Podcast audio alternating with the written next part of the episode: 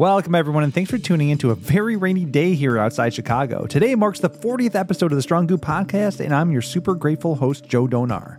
I will be talking about how it's super important for us to accept that we are different people and be okay with other people's differences, because these differences that make up our personalities are just really gifts we could share to others around us. But we can only share our gifts if we're vulnerable enough to allow that sharing to happen. I'll get to that in a minute, but if you like what you hear in this episode, please share the love and support by clicking the like button and follow the Strong Group podcast for weekly tips and tricks for both mental health and self development. All right, let's dig in.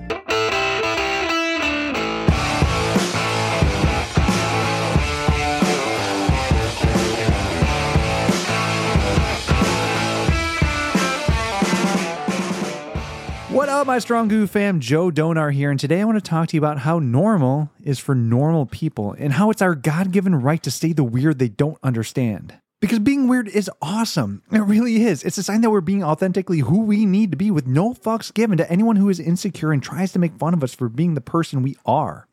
Being weird gives us the ability to live life our way and not their way. Because their way, well, it's the normal way, and that's what most of us end up doing anyway, since the path of least resistance, and it's just honestly easier that way. All we need to do when we're following the normal protocol is to follow the instructions given to us by our parents, our friends, our influencers, and society in general. If we follow the rules, we'll stay safe and get that job that we probably don't prefer, but probably pays for the things we want to buy to make us happy, or at least what we think happy to be. This black and white world that we live in of what we should and should not do makes it so we lose that creative side in us who is hungry to express itself for ourselves, but also for others. An example of this would be an artist painting a picture of an image he or she had in their head, and after they're done, someone sees their finished work and gets inspired to create not necessarily another painting, but create and express something that fits their style of creativity.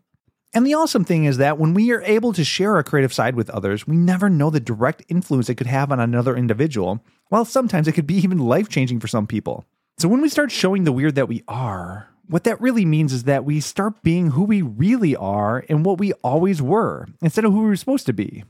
And this totally makes me think of a car commercial during a football game. They tell me that I should wear a flannel shirt and drive a truck through the mountains while drinking some beer and playing fetch with my dog. Or are those drug commercials? Man, I get those two confused. Anyways, though, these constant images that bombard our screens do their damnedest to tell us how to behave and what we should look like, and if we fall into this trap by adhering to them, it will cause us to lose sight of who we really are. Because now we're attempting to build ourselves into the expectations of what others have for ourselves, since we just want to fit in and be cool. And for me, I kind of saw this in the army when I had to look a certain way and act in line with all the others. They didn't want to hear my opinion on anything, hence why they never even asked in the first place. Soldiers were pawns, and pawns are sacrificed and definitely not heard. But honestly, though, it was my fault for placing myself in an environment I didn't belong in, and I didn't know it at the time, but it was an awesome lesson learned. And, anyways, most of the time when we seek this validation from others, we're not accepting the weird that we are, which is always who we are. And we could tell if this is happening when we're suppressing the weirdo inside. This happens a lot growing up, or even just think about the time in middle school. Kids get made fun of all the time about doing the things that are normal for them. But if someone doesn't understand someone else's normal, it's now considered weird. But what we have to remember is that it doesn't matter if someone else doesn't get us or doesn't accept us for who we are. Their negative opinion about us never matters. But at the time, I felt like it always did, right?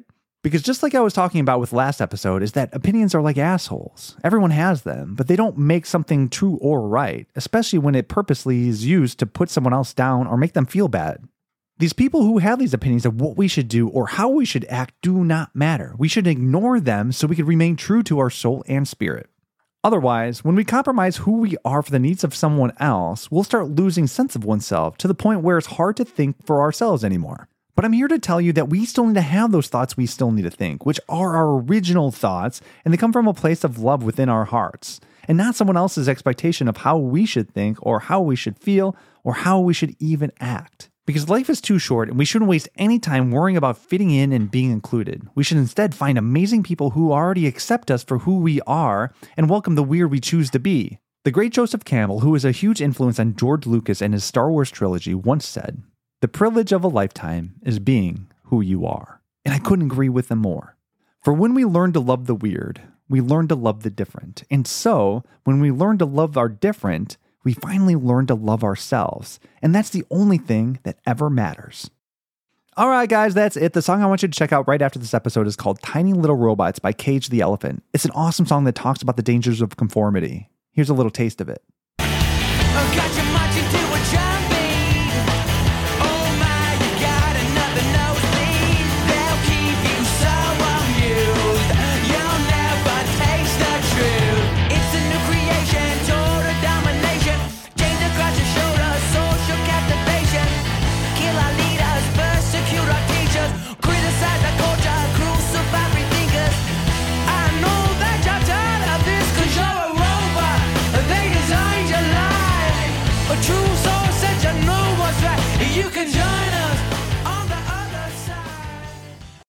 Anyways, though, love happy, my friends. Thanks for listening. And remember, the work is the journey, and the journey will forever be the work. Till next time. Peace.